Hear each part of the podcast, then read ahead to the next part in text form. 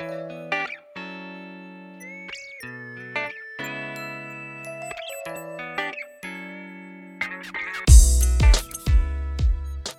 ve Mediapod sponsorluğunda Türkiye Kalite Derneği Ankara Şubesi tarafından gerçekleştirilen Kalitecinin Sırt Çantası podcast serimize hoş geldiniz. Ben Deniz Aslan Özgürol.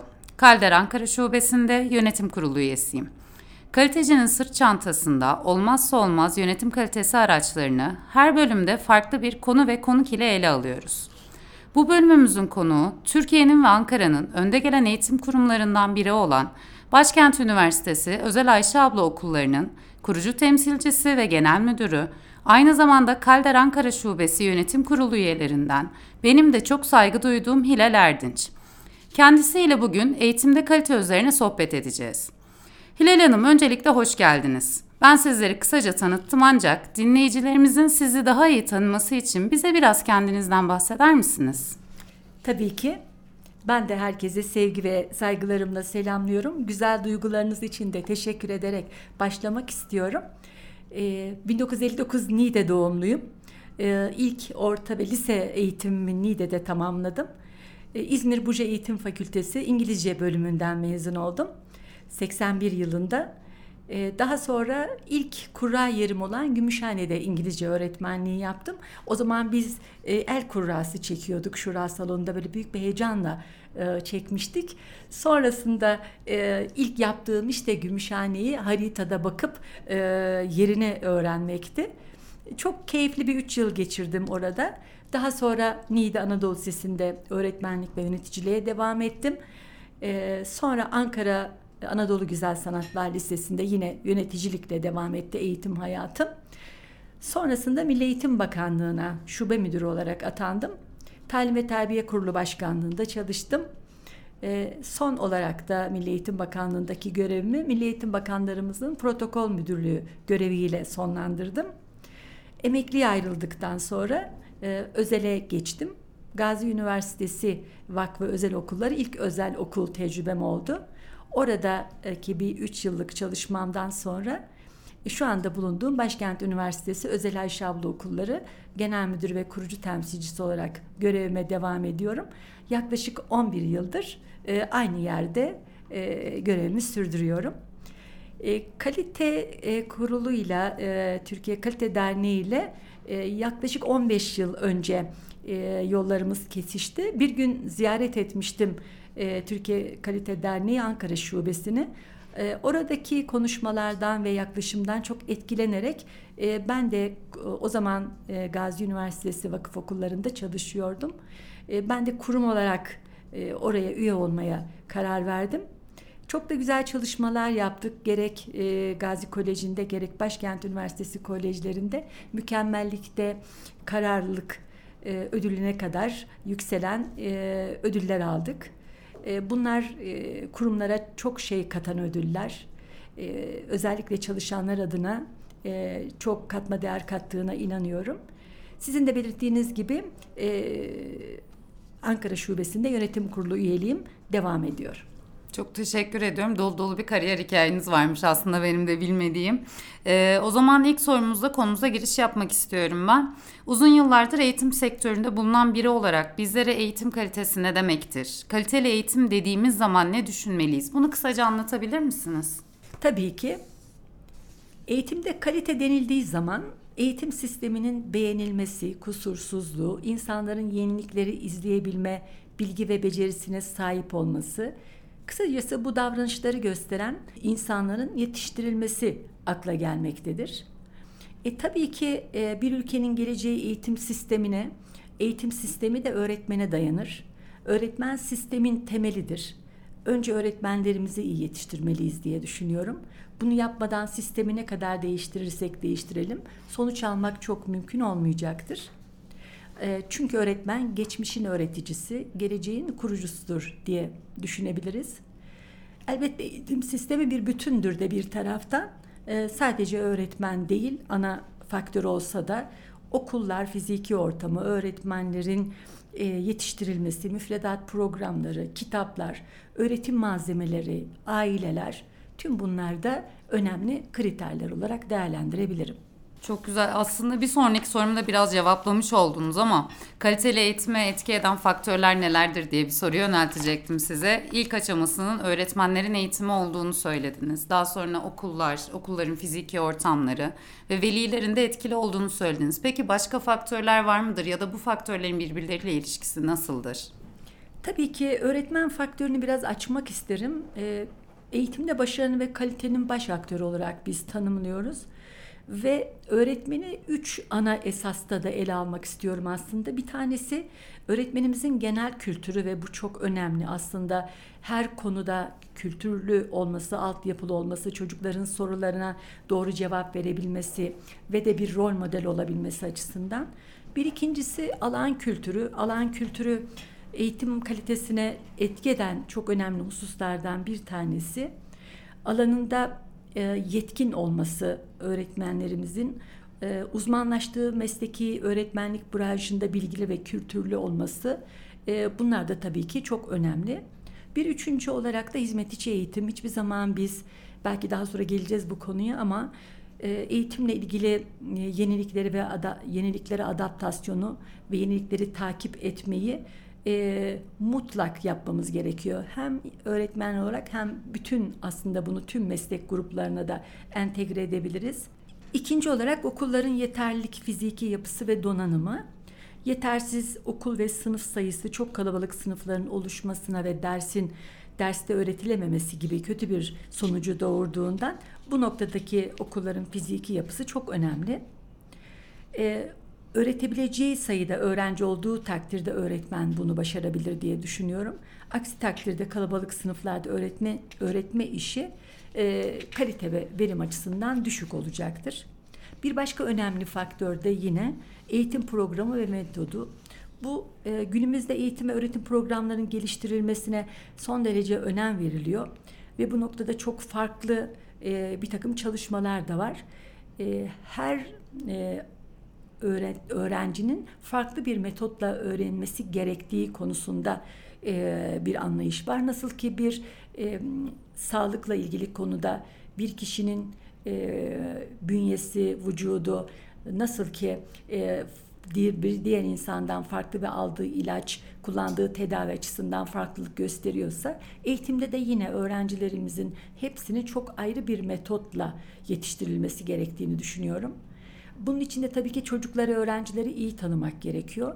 O çocuğun ilgisine e, ve yapısına, yeteneğine e, göre bir hizmet ve bir metot, bir öğretim programı sunmanız gerekiyor. Bir başka e, konuda tabii ki e, kabiliyetlerine göre öğrencilerimizin yönlendirilmesi ve e, yöneltilmesi. Burada da mesleki seçimin e, kabiliyet ve yeteneklere uygun olması başarı, verimlilik ve kaliteyi artırdığı için kabiliyet ve yeteneğine uygun meslek seçimi yapamamış kişilerin e, daha sonra sevmedikleri mesleklere aslında e, yöneldikleri, sevmedikleri mesleklerin eğitimini alması gibi e, durumla karşılaşıldığında hem bu insan gücü israfı oluyor hem bir taraftan da e, mezuniyetten sonra kendi mesleğinde çalışmama gibi kötü sonuçlar da doğurabiliyor. Ben küçük yaşlardan itibaren e, çocuklara ilişkin ilkokuldan itibaren hatta bu denebilir e, bir rehberlik ve danışma birimleri tarafından çocuğun e, belki de doğumundan itibaren bir gelişim dosyası tutulmasına ve bu dosyada çocuğun fiziki ve ruhi gelişiminin takibi, kabiliyetleri, yetenekleri, başarıları, eğilimleri, hangi mesleğe yatkın olduğu gibi hususların sürekli izlenerek takip edilmesi gerektiğine inanıyorum. E, dosyasında her eğitim çağındaki gelişim, davranış, başarı ve yetenek grafikleri açıkça yer aldığında aslında meslek seçimi öncesi bunların değerlendirilmesi de doğru olacaktır. Eğitime etki eden faktörleri sıraladınız. Çok teşekkür ediyorum. Ancak öğrencilerin bu faktörlerle olan etkileşimi nasıldır? Bu konuda ne düşünüyorsunuz? Tabii ki e, kaliteli eğitimin bir başka ögesi de öğrenci kuşkusuz. 21. yüzyıl öğrencilerimizi aslında öğrencilerimize biz e, bir takım beceriler kazandırmaya çalışıyoruz. E, dolayısıyla bu beceriler onları hayata hazırlayacak ve bu yüzyıla taşıyacak beceriler olmalı. Bunların başında gelecek zekası geliyor. Yine işbirliği ve ekip çalışması çok önemli. Biz e, öğrencilerimizin birbirinden akran öğrenmesi diyoruz ona. Birbirinden öğrendikleri e, şeyleri çok önemsiyoruz. İşbirliği çalışması bu mesleki e, hayatında da çok gerekli bir şey. Mutlaka çalışırken bu işbirliğine ve ekip çalışmasına küçüklükten itibaren alışması ve bu anlamda e, bir başarı sağlaması da gerekiyor. Liderlik yine çok önemli. Onlara bir lider ruhu kazandırmak. Yaratıcılık ve yenilikçilik e, mutlaka e, kendi öğrendikleri dışında da bir öğrencinin yaratıcı e, bir şeyler katması gerekiyor. Bunu e, ders ortamında sağlamamız gerekiyor. Dünya vatandaşı olma artık bu hepimiz için e, çok önemli. Sadece bir dil değil, birkaç dil bilmelerini sağlamak. E, bir takım öğrenci değişim programları çerçevesinde kısa süreli yurt dışında e, eğitimi alıp tekrar Türkiye'ye dönmek gibi. Eleştirel düşünebilen öğrenci modeli yetiştirmemiz gerekiyor. Değişime, dönüşüme uyum sağlaması gerekiyor. Bir pandemi sürecinden geçtik. E, orada bu deniş, değişim ve dönüşüm çok önemliydi ve bunları bunlara çocukların adapte olması bir hayli e, zor oldu. Etkili iletişim her alanda olduğu gibi öğrenci e, eğitiminde de çok önemli. Alçak gönüllülüğü onlara e, yine e, kazandırmamız gerekiyor. Sorumluluk üstlenmelerini mutlaka istememiz gerekiyor. Bu sorumluluklar nasıl verilebilir? Mutlaka her anne babanın ve her öğretmenin çocuklara başarabileceği e, konularda görev vermesi, işte yatağını evde toplaması, kahvaltıya hazırlamada annesine yardım etmesi, öğretmene sınıfta asistanlık yapması gibi bunlar çocuğa sorumluluk duygusu kazandırır. Mutlaka girişimci bir ruh kazandırmak lazım. Bu hayatın her döneminde çok önemli. Öğrenmeyi öğretmek lazım. Ezberden çok öğrenmeyi öğretmek lazım. Teknoloji okur yazarlığı yine çok gelişen bir sektör olduğu için çok önemli. Ve en son olarak da empati e, söyleyebilirim. E, mutlaka e, sınırlarının nerede biteceğini bilebilmeli. Çok teşekkür ediyorum. Ee, o zaman kaliteli eğitim nedir ve kaliteli eğitim etki eden faktörleri nedir? Bunları konuştuktan sonra biraz da kalite kavramının yıllar içinde değişim gösterdiğini hepimiz biliyoruz. Kalite kontrol, kalite güvencesi, kalite yönetimi ve e, günümüzde popüler olan sürdürülebilirlik gibi. E, peki sizce eğitimde kalite nasıl bir değişim gösterdi yıllar içerisinde? E, daha önceki yıllarda daha çok aslında e, ezbere dayalı bir eğitim vardı. E, buna son yıllarda biraz son verildiğini e, görüyorum. E, esas amacın e, sınav değil öğrenme olması gerektiğini e, herkesin kabul etmesi ve ona göre bir eğitimin sürdürülmesi gerektiğini düşünüyorum. Eğitimin öğretmen merkezli değil, öğrenci merkezli e, olması gerekiyor. Mutlaka öğrenci dersin ortasında olmalı, mutlaka dersin odağında olmalı. E, daha önceki yıllarda öğretmenler e, sınıfta tam anlamıyla e, bir merkezde olup öğretmenin dersi anlatıp öğrencinin de pasif bir şekilde dersi dinlediği şeklindeydi. Ama son yıllarda bu tamamen değişti. Ee, çocuğun e, dersi kendisinin e, devam ettireceği, sürükleyeceği ve derse çok direkt katılabileceği, aktif bir şekilde katılabileceği bir ortam olmalı. E, burada tabii ki e, bir de dersin e, uygulama tarafı da çok önemli. Siz bir e, şeyi öğretirken birisine bir telefonda bir e, belki bir programı da öğretirken bunu sözlü olarak defalarca da anlatsanız karşınızdaki kişiye o belki de kendi eline alıp yapmadığı sürece öğrenmekte zorluk çekecektir. O sebeple biz eğitimciler öğrencilerin mutlaka uygulamalı eğitimle yetiştirmelerini arzu ederiz. Ders sadece sınıfta değil, okulun her yanında olmalı. Hatta sadece okulun sınırları, bahçe duvarları içerisinde değil, her yerde olmalı. Ve her yerde çocuk mutlaka okulda öğrendiğini uygulayabilme ortamı bulabilmeli. Okulda öğrendiklerini nerede e, kullanabileceğini bilebilmeli ve e, öğretmen bir derse başladığında, bir konuya başladığında öncelikle e, konunun amacını, bunu e, hayatında, yaşamında nasıl, nerede kullanabileceğini anlatarak bir başlangıç yaparsa merak her zaman e, öğrenmeyi de beraberinde getirir. Merak eden çocuk daha iyi öğrenir, daha çabuk öğrenir. Hı hı. Teşekkür ediyorum. O zaman kuşaklar arasında da bir eğitim kalitesinde bir farklılık olduğunu her zaman görüyoruz. Ebeveynlerimiz bize söylerdi. E, bizim zamanımızda eğitim böyle değildi diye. Şimdi biz söylüyoruz bizim zamanımızda eğitim böyle değildi diye. E, o zaman yıllar içerisinde işletilen PUKÖ döngüsü yani kalitenin varlığını gösteren planla, uygula, kontrol et ve önlem al döngüsü aslında doğru yönde döndürülmüş diyebilir miyiz? Evet doğru. Aslında e, Pico dön döngüsünü şöyle e, tanımlayabilirim ben. Nasıl ki bir yemek yaparken önce işte malzemelerimizi hazırlıyoruz, planlıyoruz sabah uyandığımızda ya da akşam işten döndüğümüzde ne yapabilirim diye. Sonrasında uyguluyoruz, yemeğimizi yapıyoruz e, ve gerekli malzemeleri hazırladıktan sonra pişirme noktasında uyguluyoruz.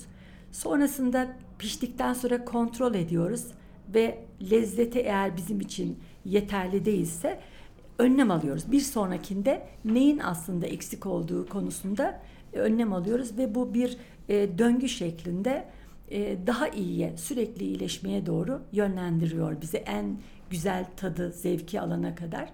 Eğitimde de Pico döngüsü böyle bir şey. Mutlaka e, yaptığımız bir şeyin kontrolünü yapmamız gerekiyor. Hep biz e, kalitede şöyle bir şey söyleriz, söyleriz. Ölçemediğiniz şeyi iyileştiremezsiniz deriz. Mutlaka ölçmek e, ve e, kalite güvence sistemi içerisinde planlamak, uygulamak e, ve mutlak e, daha iyiye gitmek gitmesi noktasında yeniden arayışlara geçmek gerekir diye düşünüyorum. Çok teşekkür ediyorum. Şimdi kuşaklar arasında ve Türkiye'deki eğitimin kalitesini konuştuk ama sizce dünyadaki eğitim kalitesiyle Türkiye'deki eğitim kalitesini kıyaslarsak tam olarak neredeyiz ya da daha gidecek yolumuz var mı yoksa olmamız gereken yerde miyiz? Bu konuda ne düşünüyorsunuz?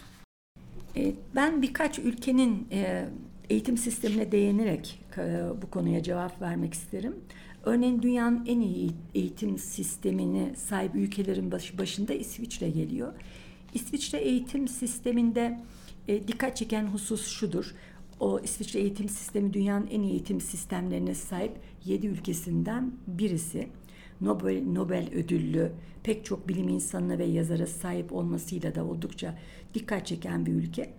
Bu yüzden yurt dışı üniversite eğitimi için de tercih edilen ülkelerin başında geliyor. İsviçre'de e, şu çok enteresan mesela bir düzenli sınıf var bir de küçük sınıflar var. Düzenli sınıflarda bizim bildiğimiz normal eğitim ve öğretimin normal olarak sürdüren çocuklar devam ediyorlar. Küçük sınıflarda da küçük sınıflar olarak nitelendirilen sınıflarda da Düzenli sınıflarda uyum problemi yaşayan çocuklar. Bizde mesela böyle bir ayrışma yoktur. Türkiye'de bir kaynaştırma eğitimi vardır evet. ve o sınıfın içerisinde değerlendirilir. E, İsviçre'de böyle bir farklılık var. E, ilkokul eğitiminde genel olarak öğrencilerin dikkate dayalı bir düşünme eğitimine ağırlık verilir. Karakter oluşumları, bedensel yetenekleri çok önemlidir. Bir ikinci yine dünyanın en iyi eğitim sistemlerinden birisi bu hep konuşulur Kanada'dır. Doğru. Evet. Kanada'da şöyle bir özelliğiyle dikkat çeker. Oradaki bütün e, okullar birbirine çok yakındır eğitim kalitesi olarak. Türkiye'de bunu başarmamız çok mümkün olamadı bugüne değin maalesef. Türkiye'deki okul arasında çok ciddi başarı farklılığı vardır ama Kanada'da devlet okulları çok öndedir. Devlet okulları ile özel okulların arasında çok büyük farklılıklar yoktur ve dolayısıyla da okullar birbirine çok benzer, başarı e, açısından çok benzerdir. Orta öğretim kurumlarında öğrenciler bu da önemli bir şeydir. Yeteneklerine ve başarılarına göre sınıflara ayrılırlar.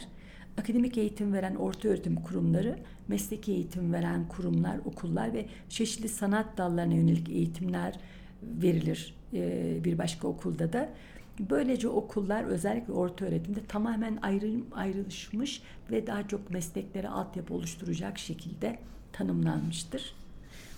Bir üçüncü olarak da Japonya'yı örneklendirebilirim. Japonya hepimizin aslında e, çok takdir ettiği bir ülke.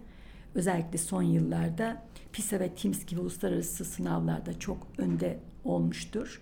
Bu başarıları, akademik başarı testleri buna da yansımaktadır. Bununla birlikte Japon eğitim anlayışına göre çocukların ahlaklı ve erdemli bireyler olarak yetiştirilmeleri çok önemlidir. E, buna eğitimde yaparak öğrenmeyi eğitim sisteminin temel ilkesi olarak e, da e, esas alıyorlardır diyebilirim. Bir de öğrenme sadece öğretmenlere bırakılmaz.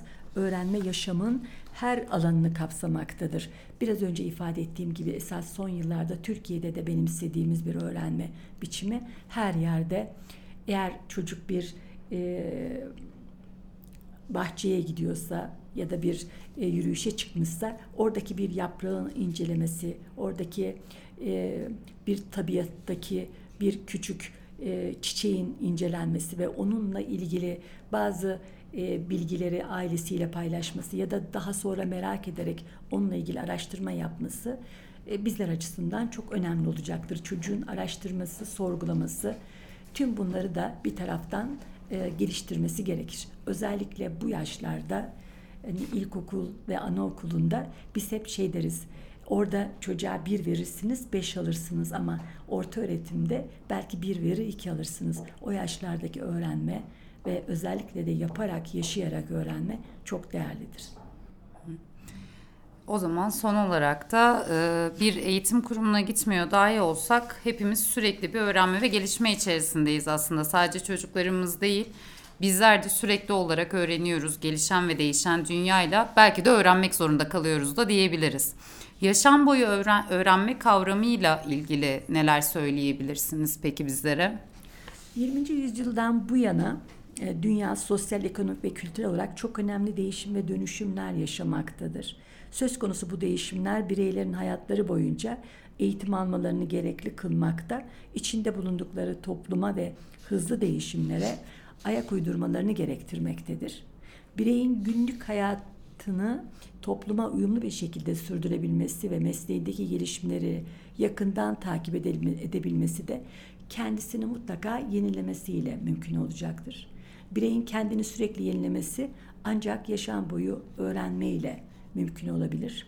Yaşam boyu öğrenme bireyin olduğu her yerde gerçekleşebilen yer, zaman, yaş, eğitim düzeyi gibi her türlü kısıtlamayı ortadan kaldıran bir kavram olduğu için dünyada eğitim alanında yürütülen çalışmalar arasında öncelikli konuma gelmiştir ve yaşam boyu öğrenme kavramı ile ilgili çeşitli çalışmalar sürdürülmüştür.